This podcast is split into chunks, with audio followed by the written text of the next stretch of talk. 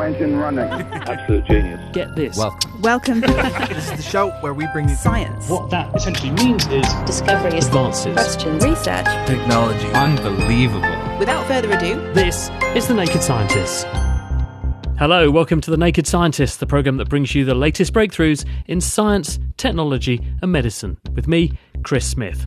This week... Although one of the incredible things about them is that they can survive for up to a year without feeding on any blood, which makes them really formidable insects to control. The rise of the bed bugs. Leading bedbug expert James Logan will tell us all we need to know. Also, could genetically modified pig kidneys soon be transplanted into humans? The clinical trial is now awaiting approval. And why it might be time for us to reappraise the impact of the 1918 Spanish flu pandemic.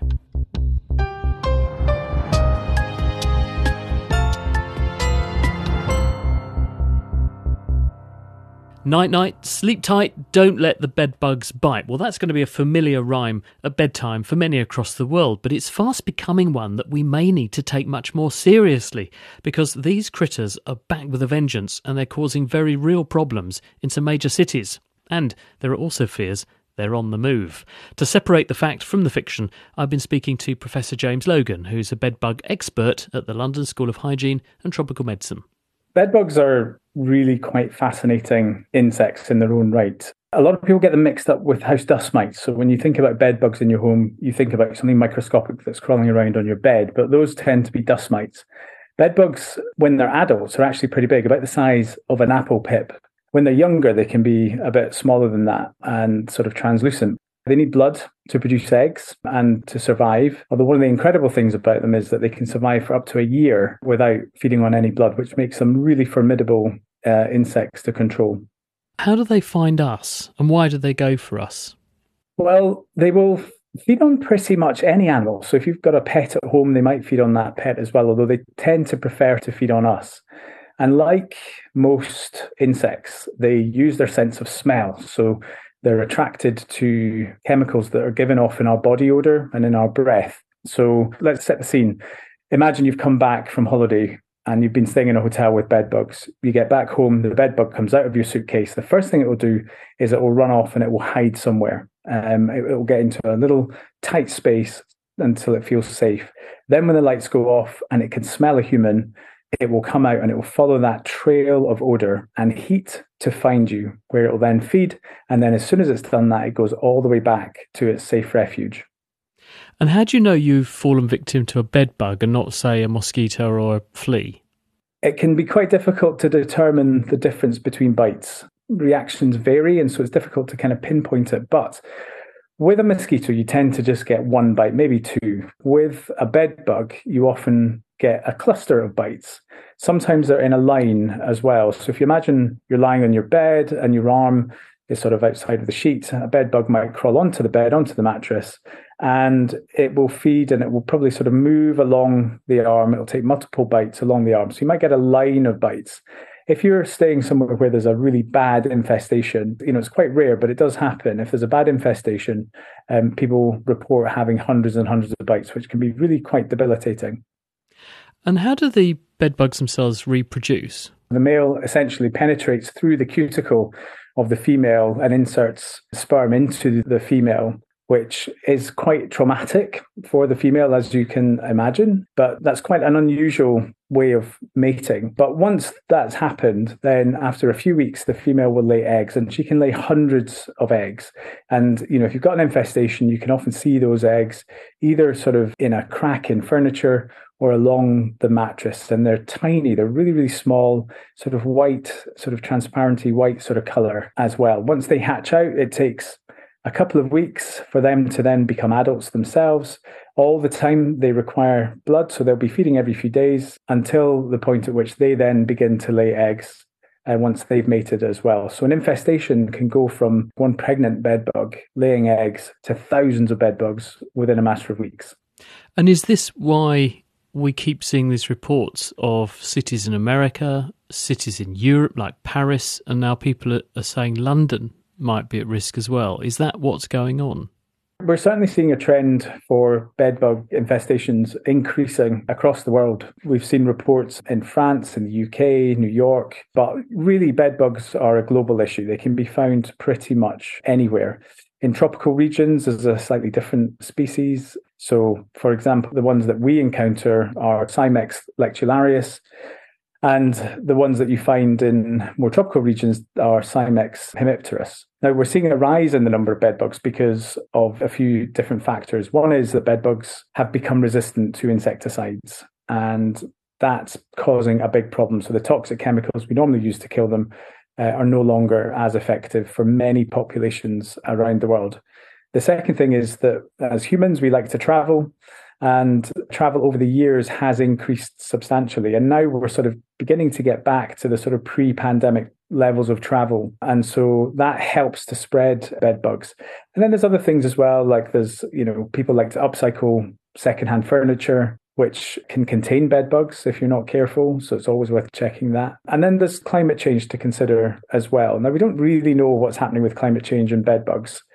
However, as a general trend, we know that warmer temperatures, when there's more months of the year that are warmer, there's more chance of insects surviving better for longer and breeding quicker. And so if one does fall victim to an infestation, how do you rid yourself of the pest? You want to pray that you don't. The way to get rid of it, essentially, is to call a pest controller. Now, you can try and tackle it yourself, but the chances are you won't be successful. And there are some products out there that you can use. There are insecticides that you can put down. But as I said, insecticides may no longer work on the bed bugs that might be in your home. What you can do is use some of those products to maybe just sort of control it to a certain extent, but it probably won't get rid of the problem. So, unfortunately, the best thing you can do is call a pest controller, and that's going to cost a bit of money. Prevention is always better than cure. What steps can we take to keep ourselves from being infested? So the good news is that there are things that you can do to minimise the risk of bringing home bedbugs. So the first thing I would do is I would check the reviews before you go or before you book a hotel. Check the reviews and just check that there aren't reports of bedbugs being there. And if there are reports, the hotel may have got rid of the bedbugs, and they should say that if they have. Once you're there, and if you think there are bedbugs because you see them or you feel you're being bitten a lot in the room, then ask to move rooms, or if it's really bad, move hotels. The telltale signs of bedbugs are A, the bites, B, looking out for little brown spots on the bed sheets, which are little droplets of poo from the bedbugs. That can be a telltale sign, or if indeed you see them. Now, if there are bedbugs there, and in fact, even if there aren't bedbugs, wherever you are, whether it's a five-star hotel or it's a youth hostel, it doesn't matter. Keep your luggage off the floor. So use the luggage racks, keep your luggage zipped up. Any clothes that you unpack, make sure you hang them up in the wardrobe. I wouldn't put them in drawers just in case, because that's a likely place for bedbugs possibly to be hiding. Hang them up. Don't leave them on the floor. When you then go home, before you go, check your clothes along the seams. Just make sure there are no bedbugs hiding in there. Check inside your luggage. When you get back, if you know you've stayed somewhere where there were bedbugs or likely to be bedbugs, unpack your bag in the garden. Bedbugs won't survive outside, so that's a good place to do that. And then if you're really worried, what you can do is you can bag up your clothing and stick it in the freezer for a couple of days, which should kill anything that's there. The other thing you can do is wash your clothing at 60 degrees, and that would kill any bug that is there as well. And sincere apologies to anyone who is now feeling extremely itchy. That was James Logan. A team of scientists claim they've successfully achieved long-term functioning kidney transplants from genetically modified pigs into non-human primates. It's hoped that the work could mean that the organs from these pigs, which have been gene-edited to remove potentially harmful viruses as well as signatures that would otherwise provoke immune attack, could soon also be transplanted routinely into humans. I've been speaking to the geneticist behind the study, Harvard's George Church. Our solution is to genetically engineer pigs, which have organs that are the right size and physiology for transplant, so that they're not rejected and in many other ways are compatible. Do we know why they are rejected without the sorts of modifications that you're talking about? There's one set of factors that cause very, very swift rejection, which are the sugars on the surface of the cells. And there's another set that cause rejection because they're either recognized as their proteins are different or incompatibility of the blood components. And so your goal is to change those in the pig in some way so that when the organ does end up in a person, the immune system doesn't recognize those things as foreign. That's right. We changed 69 places in the genome. 3 of them are the hyperacute sugars reaction. 7 of them are putting in human proteins that downregulate reactivity. The remainder are to avoid viruses that are hidden inside of the pig genome. Ah, so you haven't just taken things away. You're actually putting some things in to further manipulate the immune system when the organ ends up in the person. 7 of them are human proteins that the genes have been inserted. What does this do to the pig when you make these edits? The pigs are healthy in every way that we've measured. That's very reassuring. And there's no risk that you could introduce some kind of latent disease in the pig when you make these changes that could affect the way that organ then behaves once it goes into a recipient? I hesitate to say there's no risk, but I can say there's probably less risk because we've actually eliminated some of the latent viruses, 59 of them actually. They're retroviruses, which have been shown to cause cancer. So I think intrinsically lower risk than ever before. And what have you done now with this paper to prove or at least reassure us that this is the right direction of travel and that this is going to work? So we have over 2-year survival of a kidney in at least one non-human primate recipient. We're aiming for a point where we routinely get more than 1 year. Then we go into clinical trials.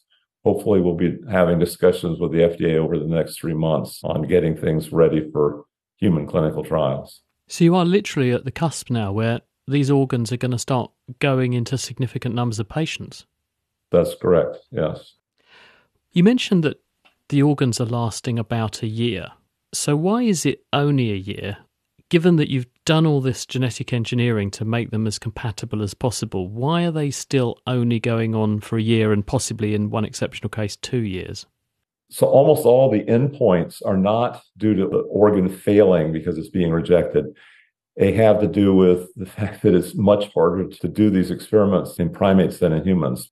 In almost every way, it's expected that the human clinical trials will be much easier than the animal. That's been the experience of many people.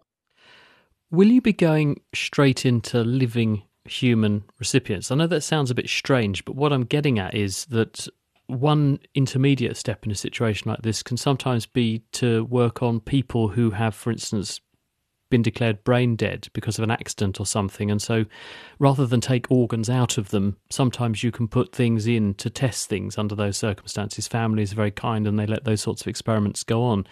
Would that be one way to test whether or not these things are safe and that they work? Yes, that is a growing possibility. It's been used twice, I think, so far. There have also been compassionate use, 2 cases so far. But we're interested in very long-term survival. So you're really going in with patients and you're looking to say, we're going to change the life of that person with this pig-derived organ. Yes, there are hundreds of thousands of people that are very anxious to have some alternative to their current problems. I mean, it's about 10% of the population is at risk. It's a very important step that we're taking. Amazing, isn't it? George Church there, and that study was published in the journal Nature this week. The Naked Scientists podcast is produced in association with Spitfire, cost-effective voice, internet and IP engineering services for UK businesses. Find out how Spitfire can empower your company at spitfire.co.uk. Music in the programme is sponsored by Epidemic Sound, perfect music for audio and video productions. You're listening to The Naked Scientists with me, Chris Smith. Still to come, were fit and healthy people really more likely to fall victim to the 1918 Spanish flu pandemic? We'll find out. Meanwhile, a coroner has said that super-strength street drugs have been linked to multiple deaths across Northern Ireland recently. The same thing's happening elsewhere in the UK as well as in the US. The drugs responsible, which are called nitazines, were first developed and rapidly dropped in the 1950s. They mimic the effects of natural opiates, like morphine, Like their cousin fentanyl, another powerful synthetic opioid, they're considerably stronger, meaning it's very easy to overdose and cause a respiratory arrest. But unlike fentanyl, they're not illegal, and the chemicals you need to make them are not regulated, which is why they're rearing their ugly heads now, over half a century later. So what do we know about them and their potential impacts? Well, I've been speaking to Professor David Nutt, who's a neuropsychopharmacologist and also a former government drug czar. The problem with nitazenes and the fentanyls is that some of them are exceptionally powerful.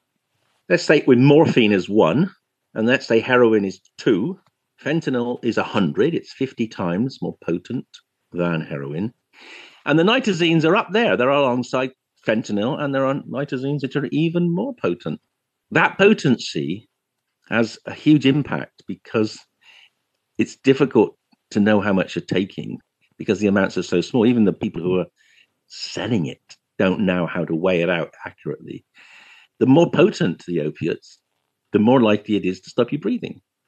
Now, fentanyls have become very popular in the States because there was a heroin shortage induced by the United Nations, who tried to control the misuse of heroin by reducing the production of the opium poppy.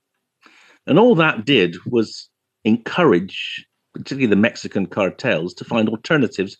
And I suppose we should be grateful, because they could have found these alternatives back in the 50s when fentanyl was first discovered, but they took them till about 2000 to realize there were alternatives they could make.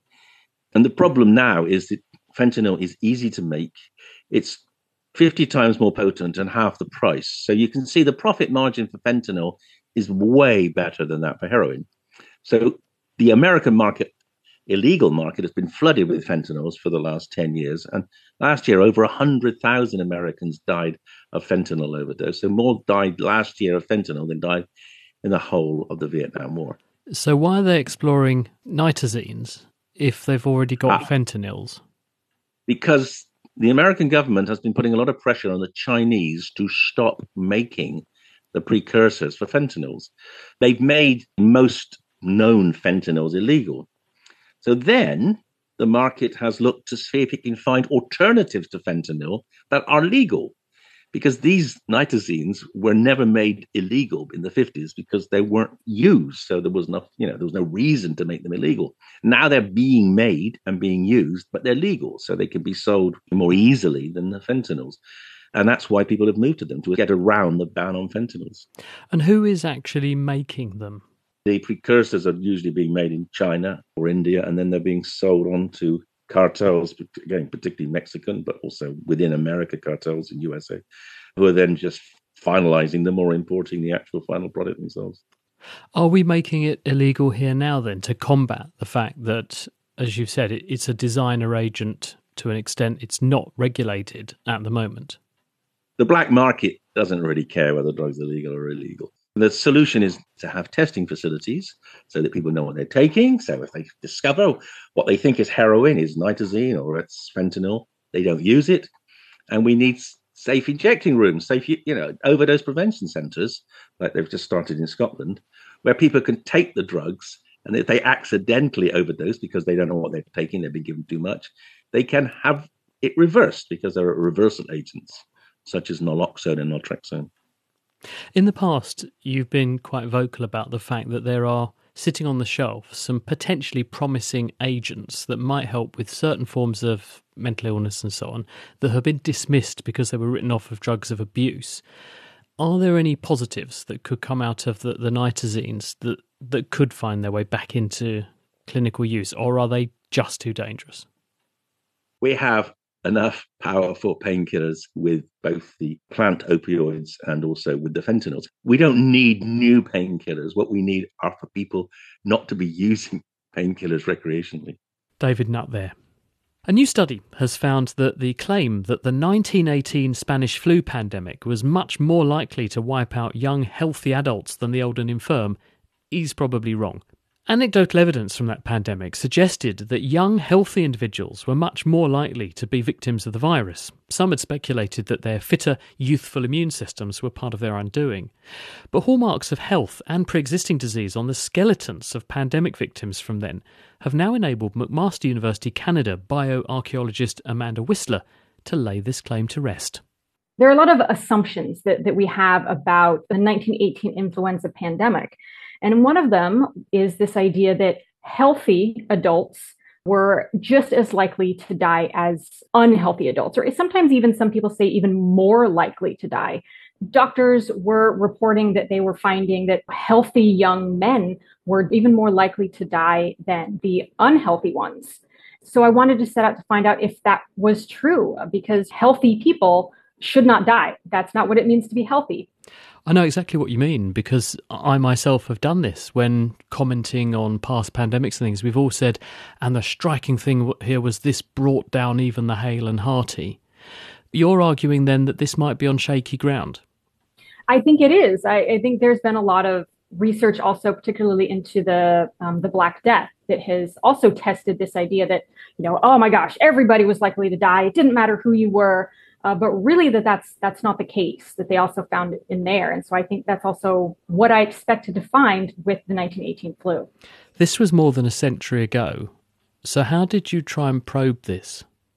Most work on the 1918 flu has relied on, archival records and hospital records and things like that. But there's a lot that we can't get from there. We can't look at sort of sometimes the health of these people, especially their health over their whole lifetime. And so I looked at human skeletal remains. So the skeletons actually of people who died during and from the 1918 flu. Are there many such specimens available? There aren't, for good reason. People belong in the ground if that's where they want to be. But no, there are probably only a handful of sort of collections in the world that would have these individuals. And so my collection is relatively small, only about 100 people who died during the time period that I was looking at. And so what can you learn from the skeleton? How did you actually look at the remains? So looking at the skeleton, what happens is when a person experiences some stress event. And so this could be emotional stress or environmental malnutrition or a long-term chronic disease stress. So what happens is your immune system and everything is trying to compensate and help you with that. And as a result, you get what are sort of these spongy looking markers on the bone. And so I looked at specifically the tibia, which is the shin bone. And I can see, who has all of these little spongy markers on their tibia that shouldn't be there in a normal, healthy person.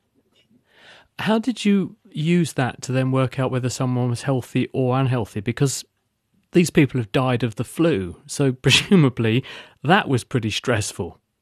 One of the key things here is that your bone actually takes weeks, months, or even years to change. And so these markers that I look at, this spongy-looking bone, would not have been caused by the flu because the flu happened fast. Like there are records of people who died within, 2-3 days. And so instead, what these spongy bone lesions show is sort of a long-term life experience of nutritional, environmental, and social stress. And so I can see, the people who have these lesions were stressed. So I compare, people with certain types of lesions that look like they're more stressed versus other ones, which group is dying of the flu? Got it. So basically you've got a long-term snapshot of someone's general health captured by the bone. And you can then ask, well, do I see as many people with healthy bones arguing they were healthy in life who are in graveyards because of the flu as I do, or even more of those compared to people who clearly were unhealthy at the time they died of the flu? That would be the question. Yes. And what's really interesting about these lesions is that I can tell based on sort of the texture of the bone is who had an active stress when they were dying, so something that was ongoing, maybe an active disease, versus someone who had the lesion, the bone had actually healed, and it was nice and smooth. So I can see in those people who with healed bone had overcome their stress, right? So in a way, they were more resilient than the people who had an active stress at their time of their death. And we found that people with active stress at the time of their death had a much greater likelihood of dying in 1918 from the flu. So this is all a myth then, and that in fact, just as we see with, say, COVID, pre-existing health conditions are your biggest risk factor then?